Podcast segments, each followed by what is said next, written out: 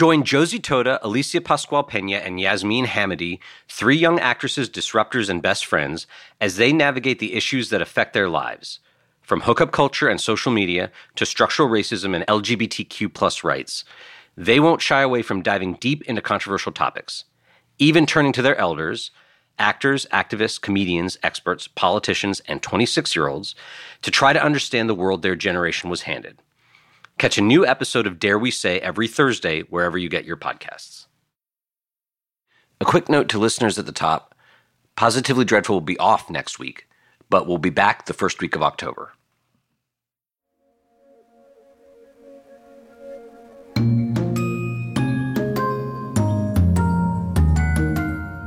Hello, and welcome to Positively Dreadful. I'm your host, Brian Boitler. I'm going to give you about five seconds, going to pause for five seconds while you think up an answer to this question. What's the biggest cliche in politics? Obviously, there's no more to be done with this thought exercise because it's a podcast and you're listening to a recording. But I'm guessing a bunch of you, maybe most of you, came up with, "It's the economy, stupid." I've been hearing that exhortation since I was a kid. I was nine or ten when James Carville adopted it as one of the mantras of Bill Clinton's nineteen ninety-two presidential campaign. It was meant as a reminder, a kind of disciplining mechanism to prevent Clinton and his aides and surrogates from getting swept up in distractions and to make them appeal relentlessly to voters' misgivings about the economy at the time. And the idea, if I had to boil it down, was that politics is easy for incumbents if they preside over good economic conditions, and it's easy for challengers when economic conditions are bad.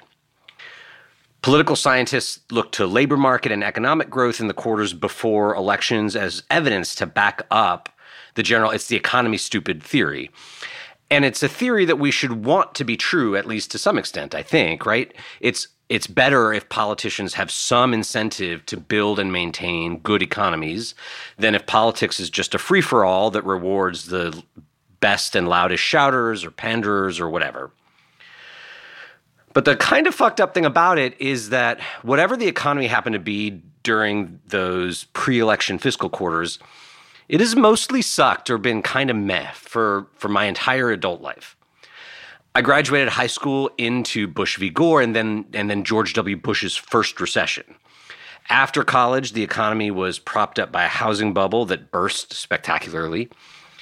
President Obama brought it back to a reasonably healthy place, but slowly, and then Trump managed not to wreck it for three years, but then did fully wreck it by lying about COVID nineteen when he should have been leading an effort to help us brace for the impact of the pandemic.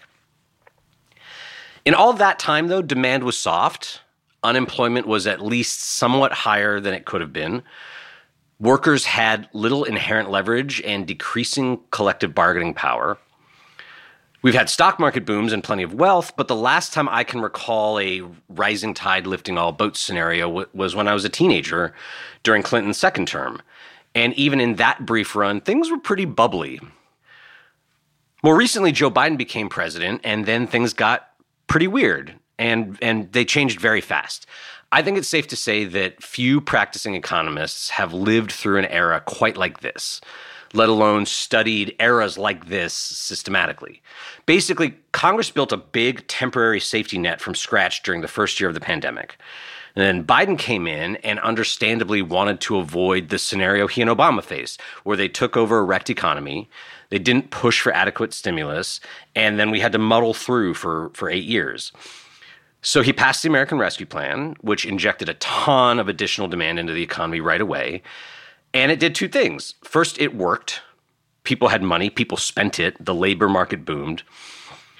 We have what became known as the Great Resignation, which is a just awful term to describe people being able to quit jobs they hate for new ones that pay more. We reached full employment for the first time in decades. But this also happened extremely fast and at a time when supply wasn't able to keep up. And worse, was constrained from catching up by the fact that the pandemic just isn't over. And so we got inflation. Jobs booming, wages growing, but prices also rising for many people faster than their incomes could keep up. And that's all before Russia invaded Ukraine and gas prices spiked, which made the latter problems worse. And for months, the, the thing national media cared about more than anything was this one two of inflation and gas prices, right? Every night, primetime T V news broadcasting images of the most expensive gas station in town, and people were really upset. Now, more recently, something else interesting has happened. Gas prices have gone back down again, but prices overall haven't fallen because other sectors continue to experience inflation. Except without this sort of easy-to-sensationalize piece of the inflation puzzle, the gas prices piece, media has mostly moved on, and so too have people. Inflation has receded in many polls as the top issue voters say they care about. But just because the public is more at peace with things now than they were back in May doesn't mean the Federal Reserve is. On Wednesday, uh, just yesterday as I record this, the Fed announced another big zero point seven five percent interest rate hike. And they anticipate it and future rate hikes causing the unemployment rate to climb. So that's a very long backdrop for this episode. The first good for workers economy in my lifetime, and the Fed stands prepared to kill it. Workers with leverage over their bosses for the first time in a generation, and people are still unhappy, which to me raises a pretty fundamental question. Is it really the economy, stupid? What use is that heuristic if it's a Goldilocks situation where the economy has to be just so in order for people to be happy with it? Are we as consumers and voters really responding to abstract economic conditions as we experience them in our day-to-day lives? Or are we following leads laid out for us by media figures and political leaders who can always point to some passing problem like high gas prices or even a good problem like lots of job vacancies and convince millions of people that things are actually bad? Are there better ways to think about and respond to an economy running too hot so we don't make it run too cold? Or are we doomed to have all the good and overdue things about the economy we're living in now stripped away to ameliorate the bad aspects of it? I guess the overarching question is, can the Goldilocks economy of full employment and stable prices really persist sustainably, even in a non-pandemic environment? Or do the economies of the last twenty years, the sort of stagnant, slow growth ones, represent some kind of political equilibrium? Those are the questions we had in mind when we asked Lindsay Owens to join us this week. She's an economic sociologist who's advised some of the country's best-known progressive leaders and now leads the Groundwork Collaborative, which exists to think through these questions of how America's vast wealth and opportunity can be shared more equitably without losing the political fights surrounding it. So, Lindsay Owens, welcome to Positively Dreadful. Thanks so much for having me. Really exciting to be here. So, how much of that did I get wrong? I mean, I think you, I, I, I give you an A, A plus. Um, I think you really nailed it. Yes. Um, yeah, absolutely. I mean, I really enjoyed hearing you um, sort of lay out that, um, that multi-decade characterization of the economy. And I think you are spot on. Um, we have been living in many cases in an economy that has just never really hit the mark for so many families. And I think, you know, recent events aside, you know, getting those gas prices down, obviously so critical. Um, but this inflation crisis that we've experienced over the last year and a half or so now ultimately really exposed this underlying affordability crisis that Americans have been dealing with for such a long time. So, you, you know, you got those gas prices down and, and, and down big time, right? Almost one hundred straight days of falling gas prices. But, you know, the last month of C P I numbers, the August C P I, the Consumer Price Index, says, you know, rent is up big time. Um, food is up big time. About a third of the increase in inflation we saw last month coming from rent and food. And like, let's just be honest, rent was already unaffordable, right? Um, sort of lethally unaffordable. And now we're getting higher, you know, higher rent prices. So, you know, something has to give here. And I think, you know, I don't think this is just the news, you know, I, I don't think Americans are just upset about the economy um, because they're hearing about inflation on the nightly news. I think, you know, we have been papering over this affordability crisis with debt, you know, consumer debt for so long. Um, and inflation has just made it impossible to ignore the affordability crisis that's squeezing families. So imagine you chaired uh, the Fed which you would in the Beutler administration, or served on the Fed, what would you be doing or advising that differs from what the Fed decided to do this week and apparently decided to do it unanimously? Yeah. So the speech that Jerome Powell gave at Jackson Hole, um, the remarks that he gave yesterday at F O M C, he's gone sort of full hawk, right? You know, that sort of Fed speak, they're sort of hawkish on, on inflation, driving up those interest rates, or, or sort of dovish, holding a little bit. Um, you know, he's going full bore. And he's basically saying that bringing down prices is, is paramount. And it doesn't really matter, you know, who bears the brunt of that, right? It doesn't really matter how many people they're going to throw out of work, how many people are going to take a pay cut, and how much closer he brings us Um, to the precipice of a recession. He's got to bring those prices down. Uh, you know, I think that's a bit foolhardy for this reason. He's got one tool in his toolkit for taking on prices. It's interest rate hikes. What do interest rate hikes do? They make it more expensive for businesses to borrow and ultimately result in some decrease in demand, right? Demand destruction, we call it. The sources of this inflation are not just coming from Americans running around with too much money to spend, right? The sources of this inflation are really complex. We've got, you know, still zero COVID policies abroad, making it hard to get goods from Asia to the United States. We've got energy volatility coming from Russia's invasion of the Ukraine. Um, you know, there's this constellation of sources. We've seen companies actually really contributing um, their fair share to these price hikes. Um, even as some of their costs are coming down, the, the sort of producer price index um, falling a little bit faster than the amount that consumers are paying, they're not passing along any of that savings to, to consumers, right? You know, they're, they're taking all of the upside of those falling costs and keeping those prices high. So this constellation of complex factors driving up inflation, and Jerome Powell is just hammering demand with the interest rate hikes. Um, and we're seeing the predictable negative consequences, right? The mortgage rates are up big time, making it harder for families to get into homes, buy first homes, and therefore more pressure on that rental market, right? If you can't buy a house, you're going to rent, and the rental prices are going up. So I think, you know, Jerome Powell really, I think, needs to take a more tempered and moderated approach here.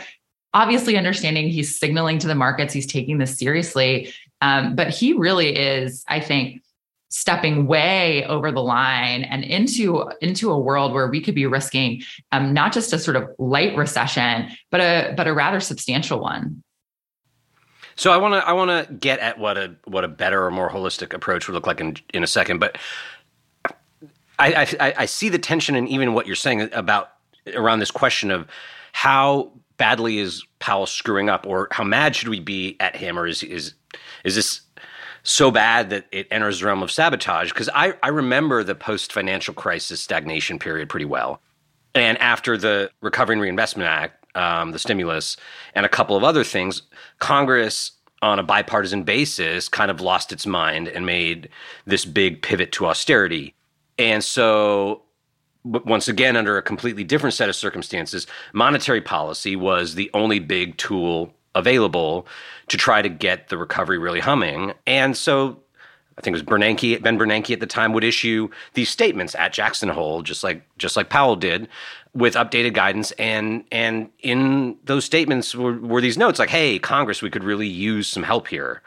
Like, we'll do what we can, but we have this one tool, and you're not helping.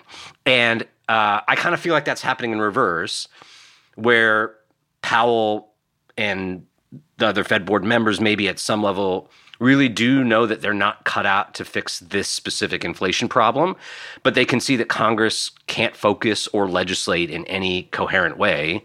And so, you know, they wield the other edge of the sword because it's the the only weapon they have. And if they don't step in and do something, no one will. Yeah, I think that's right. I mean, if you look at the sort of early period of this inflation crisis, um, you know, beginning in the spring of twenty twenty-one, um, you know, Powell heads to the Hill quarterly, right? Testifies in front of the Banking Committee, testifies in front of the, you know, House Financial Services Committee. And he was quite honest about how limited his ability to tackle these price hikes were. I mean, it was, he was just incredibly candid. Um, you know, I think Senator Warren asked him if interest rate hikes would chase food and gas prices. And he said, no, you know, no, you know, he mentioned that the supply chain issues were, were serious drivers here, and he didn't have a great assessment of when those supply chain um, bottlenecks would be alleviated. Um, that's not what the Fed does. They don't, they don't, these guys don't spend a lot of time thinking about supply chains, or at least, you know, they haven't, you know, heretofore. Um, so he didn't have a great assessment of that. He doesn't have a strong analysis of COVID policies in China or Taiwan, right? Um, these are not things he spends a lot of time thinking about. He also doesn't have a strong analysis um, or a, a toolkit to take on things like corporate concentration, which are allowing some of the pricing power that we're seeing being exploited today by corporations. Um, we know that firms that had a lot of pricing power before the pandemic are actually the ones driving the biggest markups, the markups being the piece of the pricing that comes right on top of those costs to drive profits. And he's been really honest with Congress that he can't do anything about that either. So I think you're exactly right. Um, you know, he hasn't hid the ball on this, um, but Congress and the administration do really need to pick up the slack here. If we don't have a, a multifaceted approach, we will absolutely, as you say, be reliant on the on the interest rate hikes. And he's signaling exactly what his plans are. Like he's going for, you know, going for two percent, right? Um, and not planning to take his, you know, to take his thumb off the scale until he gets there.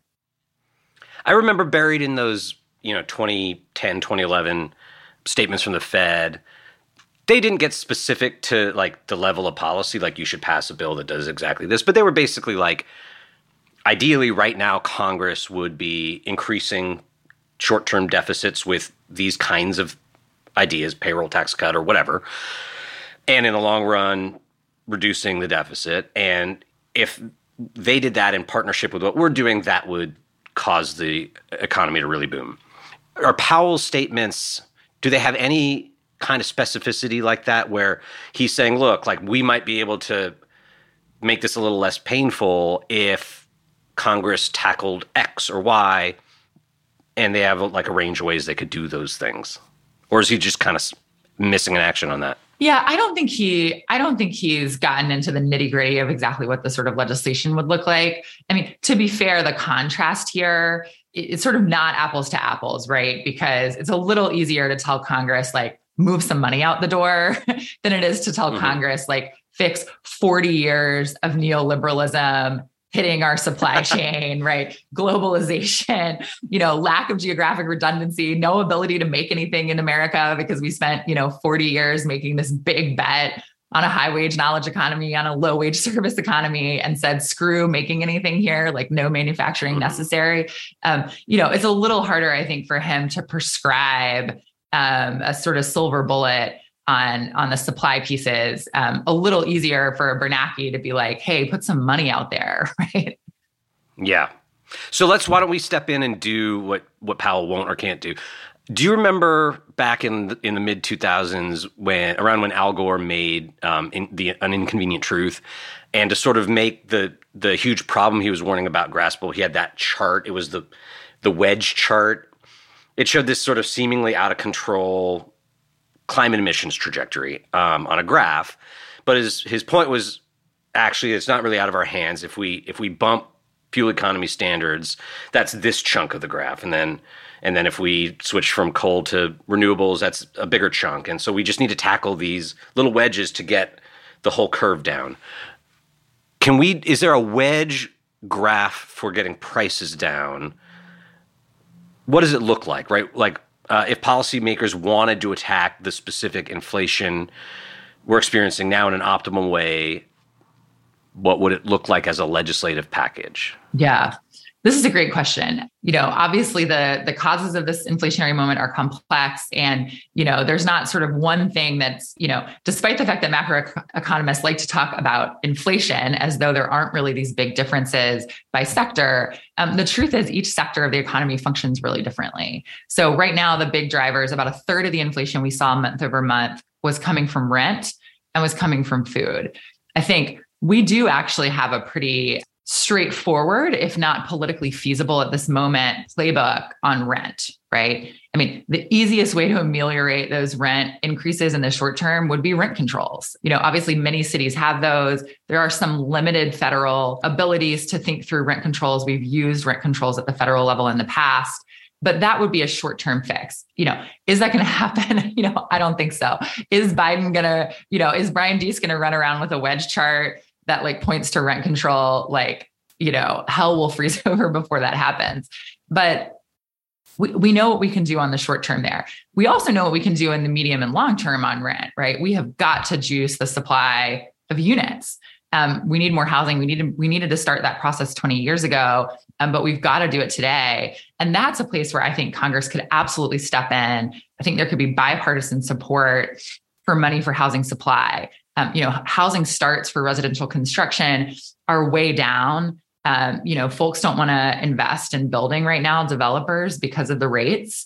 Um, and so I think some counter-cyclical um, public investment in housing would be a really nice way for Congress um, to put their thumb on the scale. Will it alleviate rent prices in the short term? No.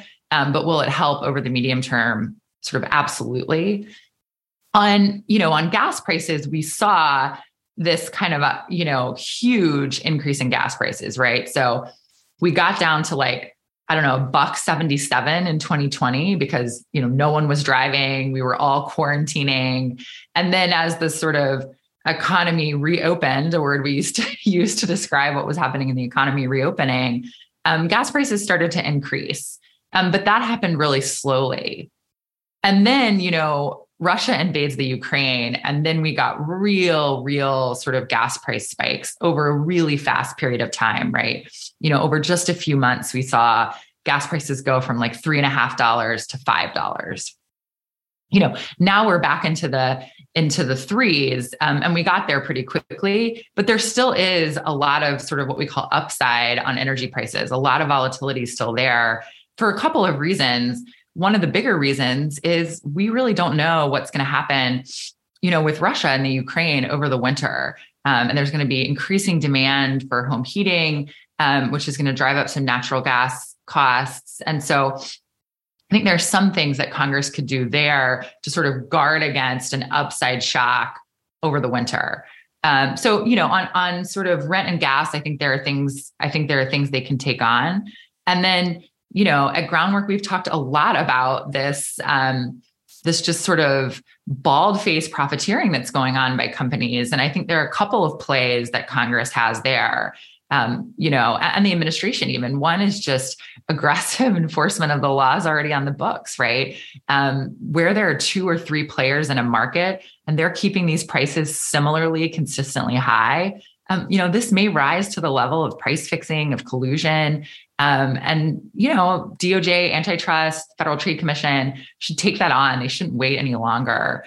Um, and Congress could pass federal price gouging legislation. Um You know, Senator Warren has a piece of federal price gouging legislation. There's a big bill in the House as well. You know, thirty-eight states have price gouging statutes on the books that say, look, yeah, we get that companies want to make a profit, but we don't think that companies should make extraordinary profits during periods of crisis, during natural disasters, during pandemics.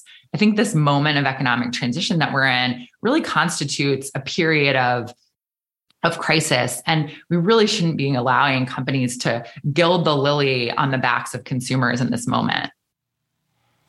Okay, so I'm going to get back to the corporate profiteering thing in a second, I promise. And actually to, to probably a couple other things that you mentioned. But on the on the rent thing specifically, it's the piece of this that makes me sort of, I don't know if it, if, if, it, if it raises questions in my mind about Powell per se, or about the Fed. I mean, I understand that they have the, a dual mandate to make prices stable and to keep employment close to full employment, um, and their only tool to do that is monetary policy. But there are circumstances where the normal disinflationary tool the Fed has can actually make inflation worse, right? And rent is one of them. I think that's what you were describing, right? That if you raise interest rates, you get less you get less housing demand for purchases. People get pushed into rental properties. You also get less building because building becomes more expensive. So people are flooding into rentals. Rentals are not, the number of rentals is not growing. And it seems like if your job is to find a balance between prices and employment, and this specific circumstance arises, you should actually not want to raise interest rates aggressively. That, that fulfilling the dual mandate is kind of counterintuitively not to raise interest rates in this environment. And yet you say he's gone full hawk. And I'm, you know, I, I get that he can't control Russia and he can't control what happens in Ukraine or international energy market stuff, but he he he must see what's happening with rents and nevertheless is a- adopting a policy course that's exacerbating that. And I don't know how to interpret that without, you know, starting to wonder about like, like is he just fl- like uh, operating out of rote, or is is there something more nefarious going on? Where it seems so simple that, like, if you want to ameliorate rent inflation, you need to prevent big interest rate increases. Yeah. So I think there, there are a couple of pieces to what you're saying that are really important to unpack, because you're hitting on something that's actually much bigger than just about rent. Um, you know, Joe Stiglitz, a you know, Nobel Prize-winning economist at Columbia, um, has written about this quite a bit. In a moment in which a big part of the supply shortages that we're seeing are coming from long-standing underinvestment, um, raising the cost of borrowing and therefore making it harder and less sort of lucrative, less, there's less incentive for companies to borrow the money they need to make further investments, um, is really counterproductive, right? Um, so obviously we're seeing sort of this counterproductive effect in rent, but you know, what Joe and others are saying is we may be seeing more broadly counterproductive effects on business investment because of these interest rate hikes. So that one piece I think is really critical. The second thing to understand is, you know, I think if you asked Powell this, or if you asked a sort of very traditional macroeconomist, what they would say is that the theory of how rental prices are going to decline is that you and I are going to get so poor that we can't afford our rent, and that landlords eventually will have to decrease rent, right? Um, labor markets are going to be less strong. The economy is going to be less strong overall, and therefore the rent prices will have to come down. Um, and so, you know, the sort of the, the sort of mechanism through which these interest rate hikes work is really this demand destruction, right? It's softening that labor market, potentially bringing us to a recession um, that results in, you know, mass joblessness, big pay cuts, and folks um, reducing their demand because they're too poor to buy stuff. Um, and that sort of is going to flow through to the rental market. You know, we'll see.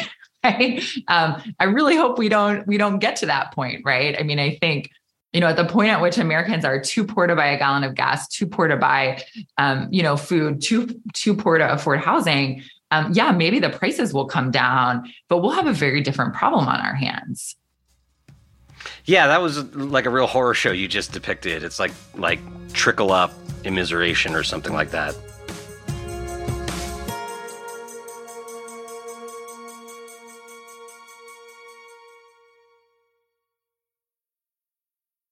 The first vote-by-mail ballots are hitting people's mailboxes, and the earliest in-person early voting starts this week. Do you know how you're voting? If your answer is, it's September, I haven't thought about it, I don't even have a Halloween costume yet, this is the week to get your shit together, at least on the voting thing. Voter suppression efforts have ramped up following the twenty twenty election, making it even more critical to ensure that every American has access to the ballot box. At Vote Save America, you can find the most up-to-date information on what you need to make sure your vote is counted in all fifty states and the District of Columbia.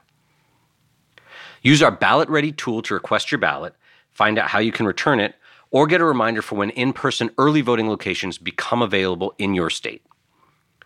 To win in November, it's going to take every single one of us making our plan to vote, getting involved, and reminding everyone we know to do the same.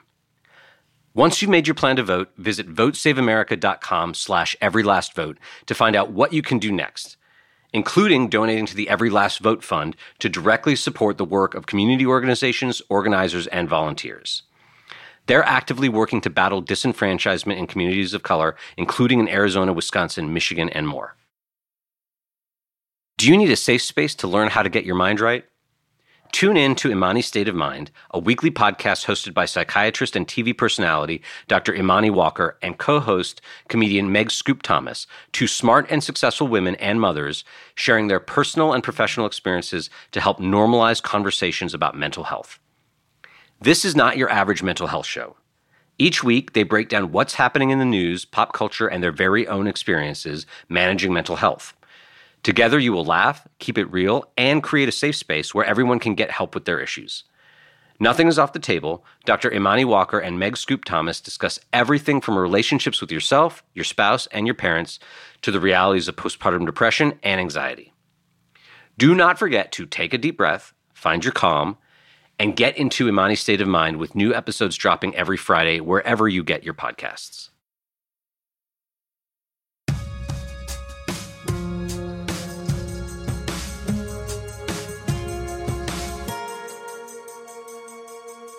Okay, so what about immigration or luxury taxes or corporate profit taxes? Like, if you were if you were just cobbling together a bunch of ideas to to put downward pressure on prices so that Powell didn't come steamrolling the economy uh, the way he's sort of promising to, are those things that would help in this environment, or are they sort of neither here nor there, given where inflationary pressures are rising from? No, immigration, absolutely one hundred percent. Um, you know, as you mentioned in your introduction, we've had this really incredible job full recovery.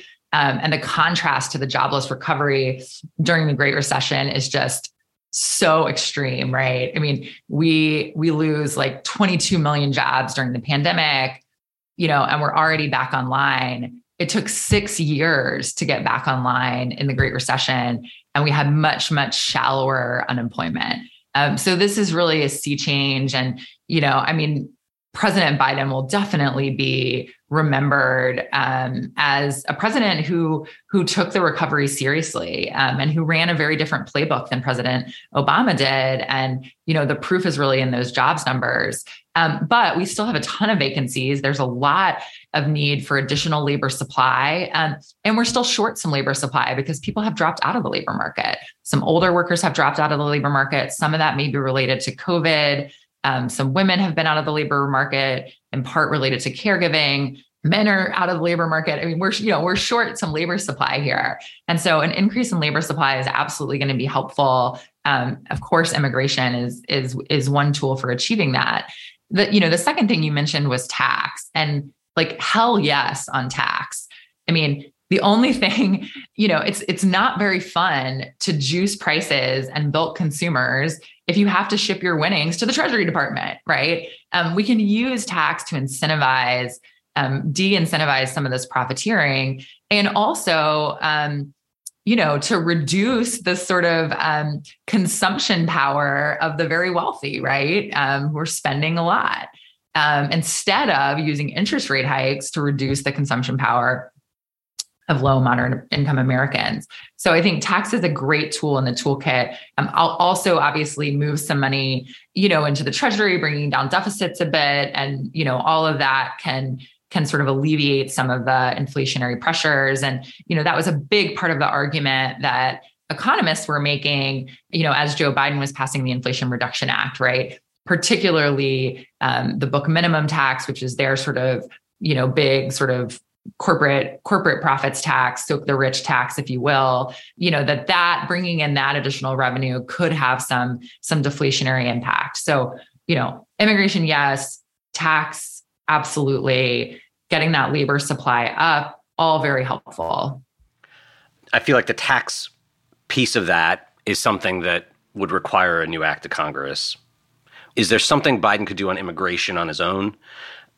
Trump managed to basically crush immigration, like legal immigration, the kind of immigration that would be disinflationary unilaterally. And I wonder if, you know, whatever the political implications of it are, Biden could just say, we're going to help alleviate this inflation problem by letting more people in. Yeah. I mean, there's absolutely stuff the administration can do on immigration, um, you know, with visa supply, Um, out of the Department of Homeland Security. So yes. Um, and, you know, there are some, there are some live fights right now there in that space as well. um, I think to get really, you know, not cynical, but just clear-eyed about the likelihood of some of these things moving, you know, the sort of lingering inflation boogeyman going into going into a midterm is like not something that a lot of the frontline candidates and the Senate candidates are going to be very supportive of. So there are some pretty significant uh, cross pressures, political cross pressures from within his own party on running a strong immigration play. You know, it'd be interesting to see if that calculus shifts a little after November. I mean, I'm obviously not um, deep in the weeds of the immigration politics, but I think, you know, having spent a ton of time staffing on the Hill, I mean, there's nothing that gets sort of like your frontliners, you know, your Abigail Spanbergers uh, of the world more genned up than sort of immigration policy. And, and, and they really believe that it has political consequences for them. I think, I'm not sure the research fully bears that out, but you know, it's, it's impossible to ignore headed, headed, you know, what, what are we fifty days out from the midterms? Yeah. And I mean, I take your point. Like we're, we're trying to craft a wedge chart here on, on this podcast, knowing that especially before an election, Congress is not going to do much. And even when Congress is being pretty active, they're often off point, right? Like the Inflation Reduction Act took a year to pass. And it was a good bill, but like as an answer to inflation, it's like small and a little bit off point, it seems to me.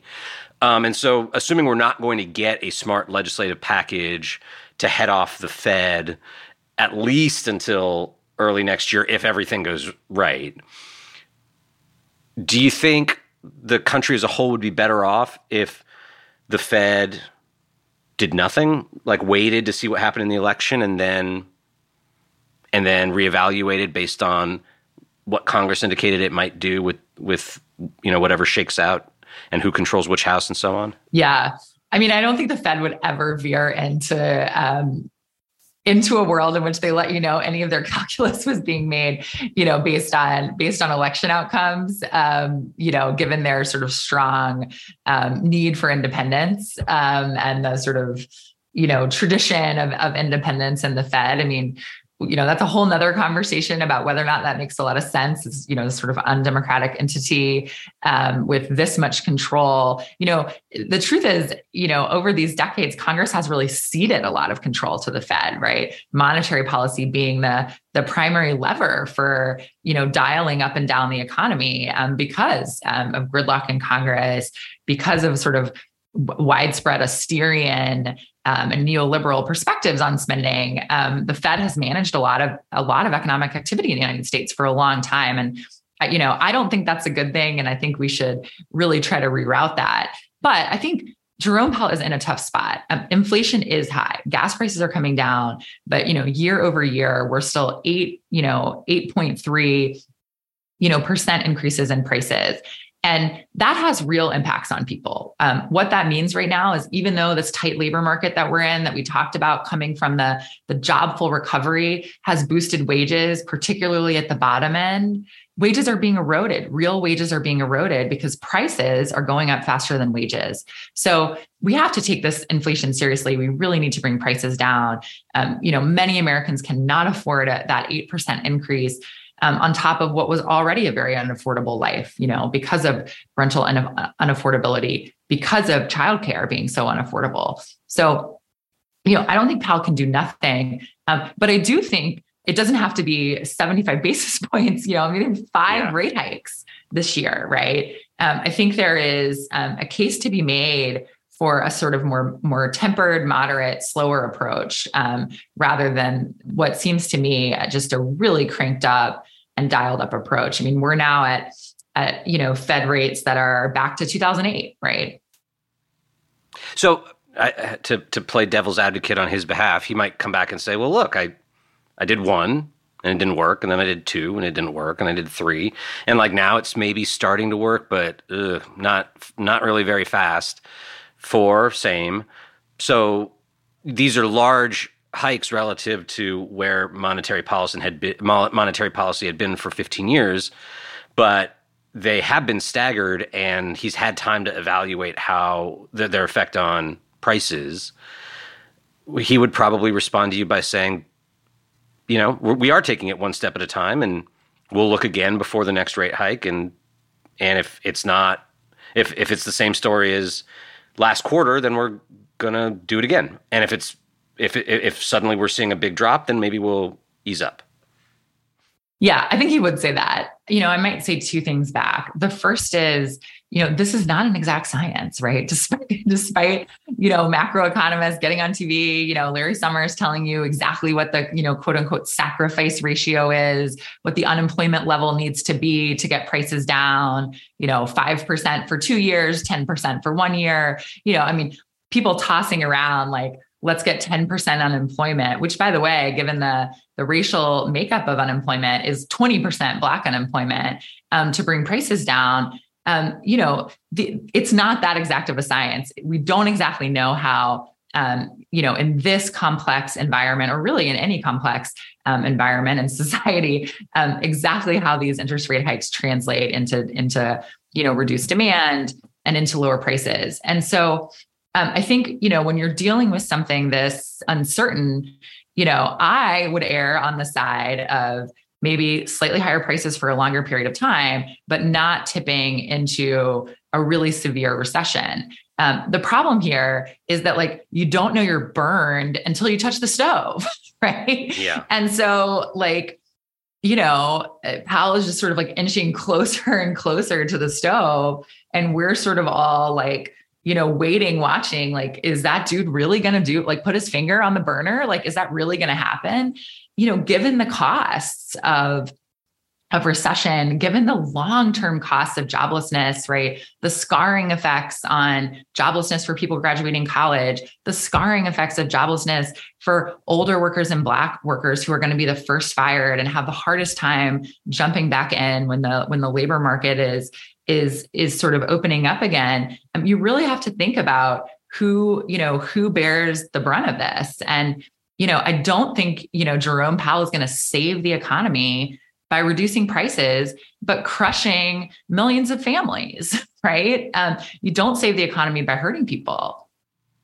This is why this thing you said about it's not an exact science is why I asked the question about the Fed not making decisions based on who wins and loses, but being realistic about how things in the elected branches of government work, right? Like, I don't intuitively understand why it would be inappropriate for Fed leaders to say, we know that the legislative environment will be different after the election. We don't know how, but given that it might change dramatically, we're not going to take steps that we can't undo between now and then. And furthermore, you know, just like D O J has has policies about not doing dramatic things in the run-up to elections so that they don't they aren't seen as trying to affect election outcomes, and they're, or at least they're supposed to, right?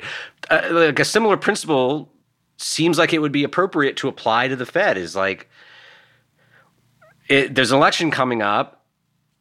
If we boost interest rates by zero point seven five percent and and create a recession right before the election, like, is that actually political independence, or is that thumbing the scale of an election? And so it seems like it would be perfectly appropriate for them to incorporate without necessarily talking very publicly about how they do their punditry or whatever. Yeah. Like just to say, just to say like we are in a holding pattern while we wait to see how things shake out on the legislative policy front and and the and the regulatory policy front, and then we will act again when we when we have a better sense. Yeah, I mean, I think and this is this is a really tough, tough question. I, I would say two things. The first is, you know, the midterms are, you know, fifty odd days out. We're only going to get one more C P I print. Um, so one more report of the Consumer Price Index, of that inflation index, before the election. The, the next one comes out, I think, the day after the election. Um, so there's like one more sort of big data point here um, between now and the election. And, you know, I don't think much more will happen between now and the election out of the Fed. I mean, I think the, you know, today's F O M C, you know, this week's F O M C meeting is, you know, one of the last times we'll hear from Powell before the election. So um, to the concern about, you know, and, and we're not going to be in a recession before the election, right? Um, you know, we're, we're talking about, you know, a twenty twenty-three timeline here. So I think, I, you know, I'm not too worried about that. I think the second question is whether or not, you know, if if the Fed did take political considerations into account, which, you know, they don't, whether or not we think the outlook and likelihood of Congress doing more to bring down prices increases after the election. And, you know, I think, you know, not to be the bearer of doom and gloom, I don't think the outlook improves after the election, right? I don't think the likelihood, you know, I'll sort of let my sort of party I D come out here in case no one has guessed it between, you know, over the last forty-five minutes. But, you know, I think unfortunately, like, it is likely that Speaker McCarthy is going to be, you know, holding the gavel in January. And, it, you know, it seems rather unlikely that a sort of McCarthy, Schumer, you know, we keep the Senate, um, you know, confab results in this sort of beautiful set of legislation to bring down prices. And so I think if even if they were thinking about that, I don't know. I mean, I, I kind of am hopeful for maybe bipartisan work on housing. So I think that's feasible, but. I, not to, you know, not to interrupt, but like Speaker McCarthy could take the whole economy hostage. And then you've, on top of basically uh, imposed sort of sabotage like austerity, you have high interest rates that didn't need to be as high as they were.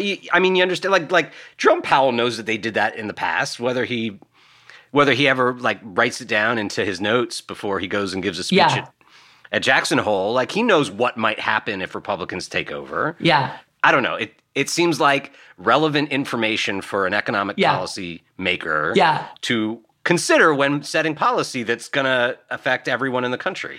So I, I think what you're suggesting, I just want to say it out loud because I think it's a very interesting sort of dark arts theory of where we land, um, mm-hmm. that McCarthy, by potentially like risking a government shutdown or or actually sort of enacting a government shutdown um, or or taking the economy hostage in another way, maybe, um, you know, maybe a debt limit showdown. Yeah, it, you know, Powell should bake in McCarthy demand destruction.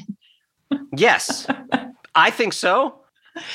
Yeah, I mean, that's really grim. I don't think Just it's like a... so incredibly grim. um, but it, I, yeah, I know I'm you're not, not wrong. Like, I, I mean, I think that's right. I think that's like that's not outside the sort of like center of of of probabilities. Like, I don't think that's a standard deviation outside um, where we might be. Um, you know, I.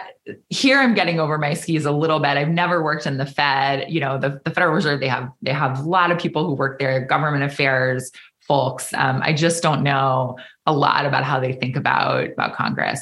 Um, what we do know is from the F O M C meeting minutes, right, which are publicly released, and from, you know, we we know how the Fed conducts its analysis. We know what indicators they look at. Um, and they are really strictly economic indicators, right? They're looking at different, and um, they're looking at job vacancies. They're looking at unemployment measures. They're looking at, you know, the producer price index, the consumer price index. Um, you know, that's really where where they're comfortable. These these are macroeconomists. They are not sophisticated political actors. Um, they aren't even always sophisticated on aspects of the economy outside of the macroeconomy. Um, and so I, you know, I I don't know if I would put. put any um, stock in wanting them to um, have a political analysis, because I don't know how sophisticated it would be. Well, they'd have to hire both of us to advise. Okay. All right. So corporate profits. You mentioned them earlier. I promised to come back to them. Here we are. I want to talk about them, but I want to get at it like this. Let's pretend I'm a rich business guy. I manufacture and sell televisions. And one day I wake up and people are flush with money and they come up and buy up all my merchandise. So I restock, but I, I'm limited on how much I can build because my factory is only so big, or, or parts are getting hard to come by. And so in order to avoid another run on all my stuff and then another outage, I try to ease up all this overwhelming demand for televisions by raising television prices twenty-five percent. So now it works. They are selling at the same pace they were before, you know, before everyone got their stimulus checks or whatever, but I'm making more money than ever. Have I done something wrong? So um, No, I mean, I think you're right. Um, companies absolutely increase prices in response to shortages. And part of how they are rationing, right, taking care of the fact that there are shortages, is they're using pricing to ration, right? Another way to ration um, in the midst of supply shortages is, you know, rather than by ability to pay, which is how you ration by price increases, you could ration by first come, first serve, right? You could say, Uh, we got a thousand cars left uh, that go up on the market on Monday, and when they're gone, they're gone, right? But we're but we're going to sell them at M S R P. We're not going to sell them at twenty percent above M S R P, right? Um, there are a couple of different ways to do things here. What we are seeing is, I think, pushing. You know, what we're seeing in the economy right now on profits is pushing way beyond just some sort of tinkering around the edges, sophisticated C E O rationing by price. What we are seeing, um, and there are three pieces of data that make this case, what we are seeing is go for broke pricing that is leading to three things. One, historically high profit margins. Um, we hit historic highs in twenty-one, twenty twenty-one, and guess what? We just got those Q two twenty twenty-two datas, and we broke the record again. Um, I mean, this is a seventy-year high in profit margins. And those profit margins are not just reflecting an increase in demand. It's not just that you're selling more glasses of lemonade. You're selling each glass of lemonade at a higher profit level. That's how you're driving those margins up.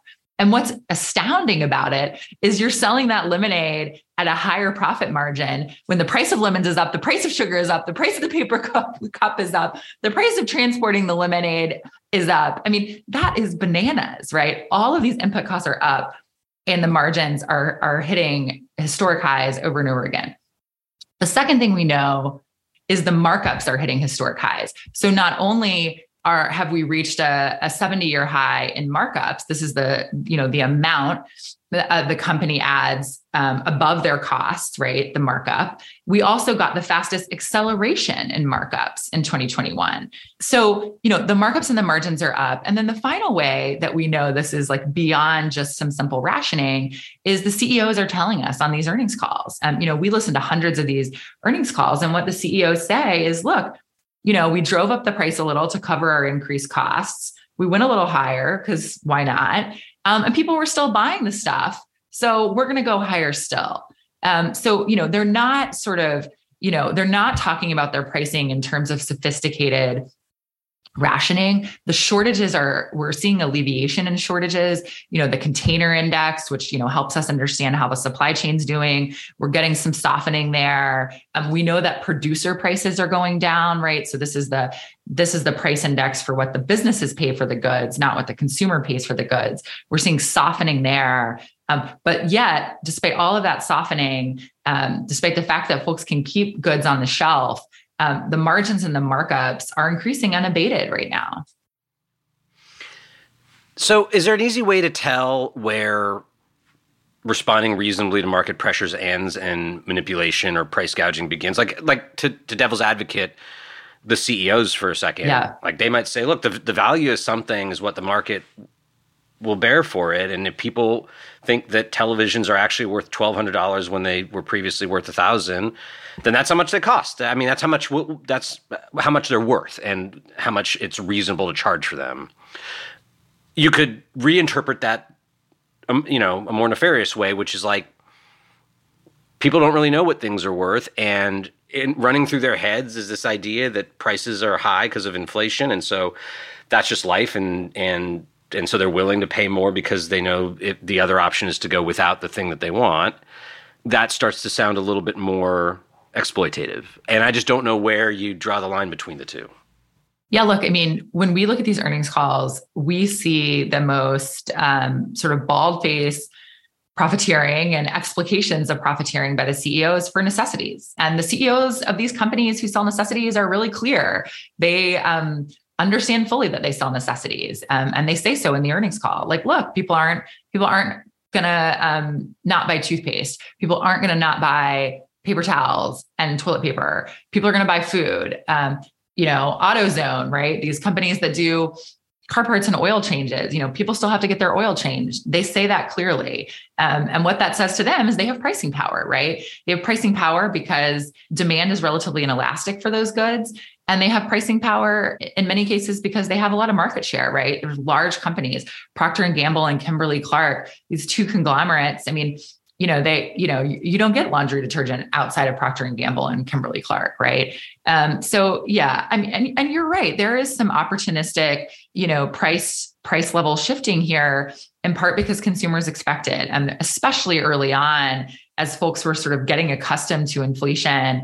There was a lot of talk in the earnings calls about the fact that the Hostess C E O of Snack Foods brand saying, you know, I think we're able to get away with some of these price increases because everybody else is increasing their prices, right? Um, and so, you know, consumers come to expect it, and, and companies know that. And that's obviously, you know, baked in here as well. So I guess the, the question is, if we, if it, we can tell when this veers into immoral behavior or illegal behavior or, or exploitative behavior, what are the things that lawmakers, policymakers can do beyond the sort of disinfecting sunlight stuff that we've been talking about, like jawboning at them or investigative journalism to go uh, through what, yeah. what they're saying on their calls, or like sicken the S E C on them or whatever the relevant authority is to to get them to play by what should be the rules? Like you mentioned, Senator Warren has a bill. What would it look like to make this kind of behavior not happen in a in a economic climate like the yeah. Warren? I mean, look, you're one hundred percent correct that the line between sort of gilding the lily and highway robbery, it you know, is tough to kind of put your finger on. You know, some of it is intuitive, right? Like we know, I think as a society, we have decided thirty-eight states have put laws on the books that say, look, like you can't sell a jug of bottled water for one hundred dollars after a hurricane. Like that's price gouging. Um, you know, in the beginning of the pandemic, there were a lot of price gouging statutes and attorney generals cracking down on price gouging of P P E and other essentials that were in really short supply, you know, when the pandemic first hit. Um, you know, here we have a much more generalized price increases, right? Inflation. This is a change in the price level across the basket of, of prices. Um, but I think there are a couple of ways to think through how to approach the dials. So one is you can look at historical price data and historical price increase data.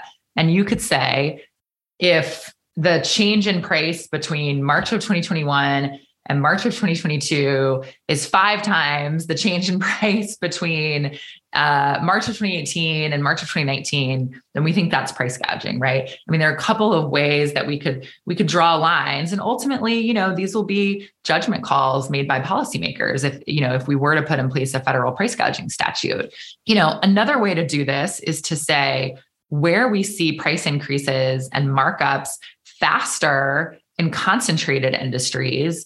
Um, we probably know that that's stemming from anti-competitive practices, from, from exercising and exploiting latent pricing power that's been built up through mergers and acquisitions and building out market share.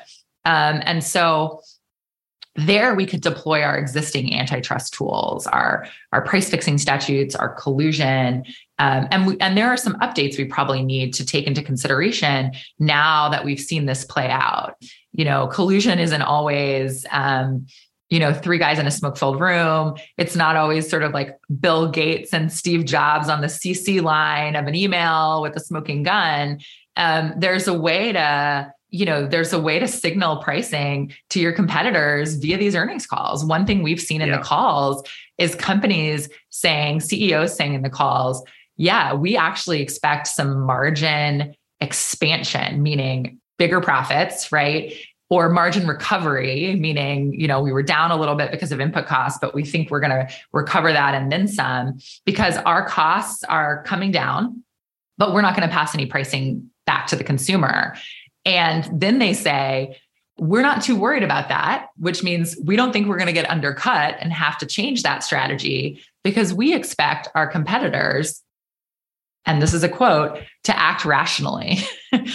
What, what is that C E O saying to his competitors? Like, hey guys, everybody stay the course. If everybody's cool and sticks with the new jacked up prices, despite the fact that our input costs are going down, then we won't have to worry about, you know, any changes here, because we can all charge these higher prices. We can all keep our margins up. We can all keep our shareholders happy, and consumers won't have anywhere else to turn because we've all decided to lock in and grind out these higher prices. You know, this is something, you know, we're seeing this for the first time. The last time we had high inflation, the economy looked really dif- different. We didn't have a financialized economy, a shareholder economy. You know, back in the late nineteen seventies, we didn't have an economy that's concentrated. So, you know, we're puzzling through all this in real time. We're seeing how companies respond to inflation in a highly financialized, a highly concentrated economy, um, and policymakers will have to catch up eventually.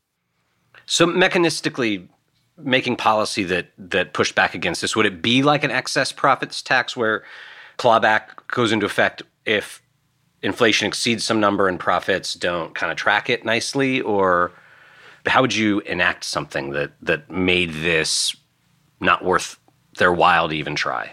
Yeah, and I think an excess profits tax is a great option and a great tool.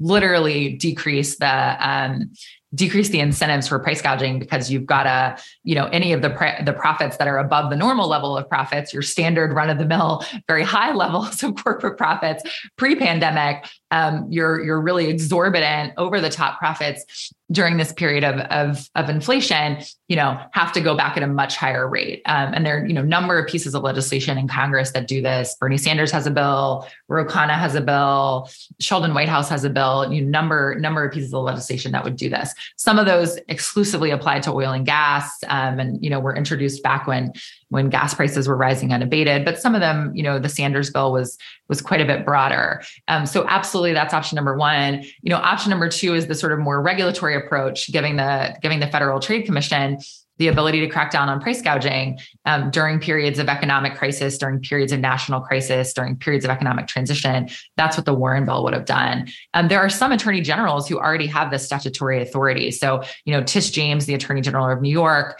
you know, New York has a broad-based price gouging statute that does actually apply during periods of economic transition.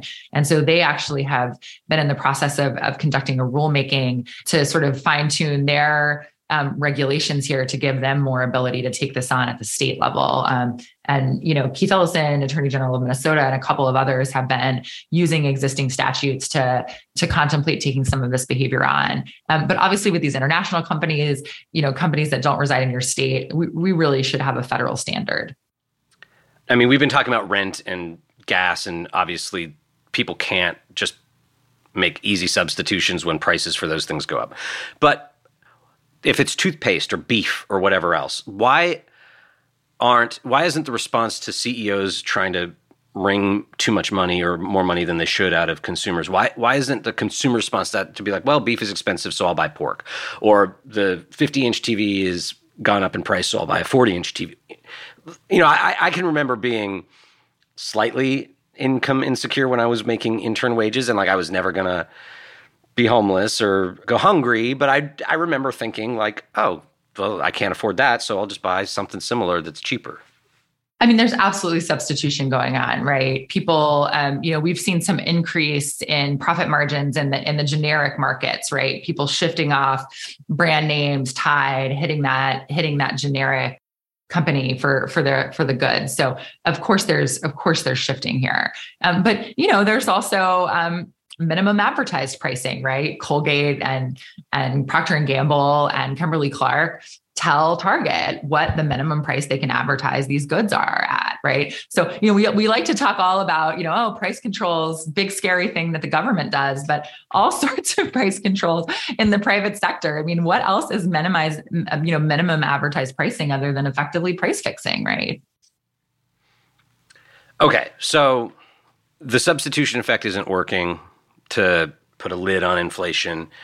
Jerome Powell is responding to it by embracing demand destruction. I guess the the promising sounding thing to me to offset that is that the suite of things Biden has done over the last year and a half could, in theory, offset some of that, right? Like the infrastructure bill will roll out construction projects, and the student loan, the student debt forgiveness plan will, at the very least, make people less paper indebted or more or more wealthy on paper. It'll it'll make some people wealthier than they are or have more money than they currently do.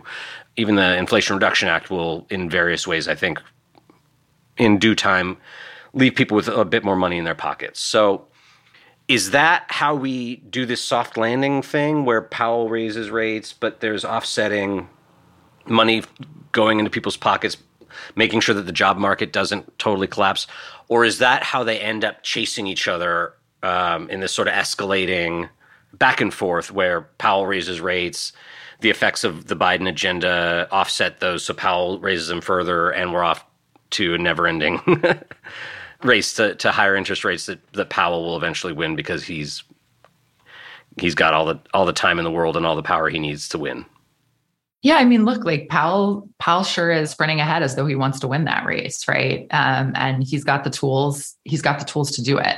You know, the Biden, the you know, the investments that the Biden administration made in the in the Inflation Reduction Act, and you know, and in the infrastructure bill, and in the Chips and Science Act, the semiconductor bill, um, you know, these these are not juicing demand in the short term, right? I mean, these are really about building, building capacity, investing in our infrastructure, um, in additional supply. Um, over the medium and long term. So I think that is the exact right approach, you know, for an inflationary moment. I mean, they're not pushing out, you know, a ton of increased demand. Um, but this is not uh, a period of inflation, you know, being caused by, you know, Americans who make thirty thousand dollars a year having too much money and spending too much money, right? Um, so I do actually think policies to soften the effect, impacts of price increases are, you know, are are are worth considering in this moment. Um, and I think a couple of things that are left on the table, you know, that did that got jettisoned from from the Inflation Reduction Act and the, you know, that were in the original Build Back Better agenda, childcare and housing. I mean, we got to do those if we want people to be able to afford, you know, uh, to live in a happy and healthy way going forward. Well, there's the hopeful note, and it just requires another Democratic Congress and its willingness to uh, complete the pieces of the Biden agenda that were left on the cutting room floor. Lindsay Owens, thank you so much for spending uh, so much time with us. Yeah, thanks for having me. This was great.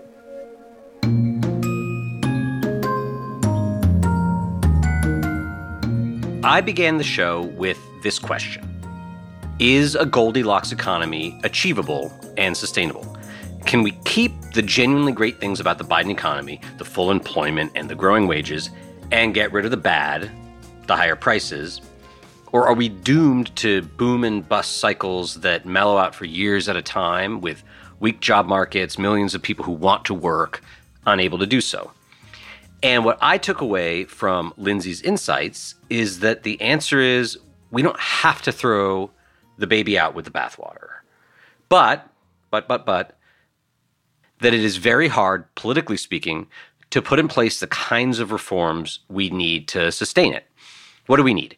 We need more people able to work, so that's eased immigration restrictions and family policies that don't also keep parents who'd like to work outside the home from being able to do so. We need capacity, which is already in the pipeline, but won't materialize for a little while. We need, or at least we should want, policies that discourage opportunistic business leaders from exploiting indications of inflation by profiteering. None of that is rocket science, but it does require a political system that's more responsive than ours is at the moment. So what do we do about that? If this were Steve Bannon's podcast, we'd say, like, foment revolution and change our form of government so that we have a parliament and one person, one vote, and just a generally more nimble, responsive democracy. I don't think that'd work out very well.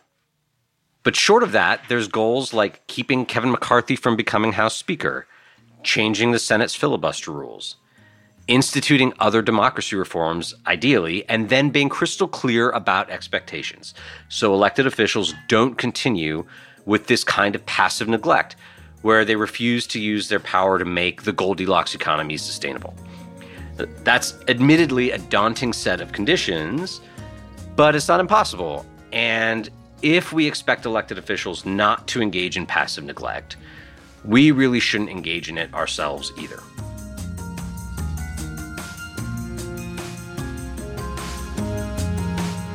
Positively Dreadful is a Crooked Media production. Our executive producer is Michael Martinez, and our producer is Olivia Martinez. Veronica Simonetti mixes and edits the show each week. Our theme music is by Vasilis Fotopoulos.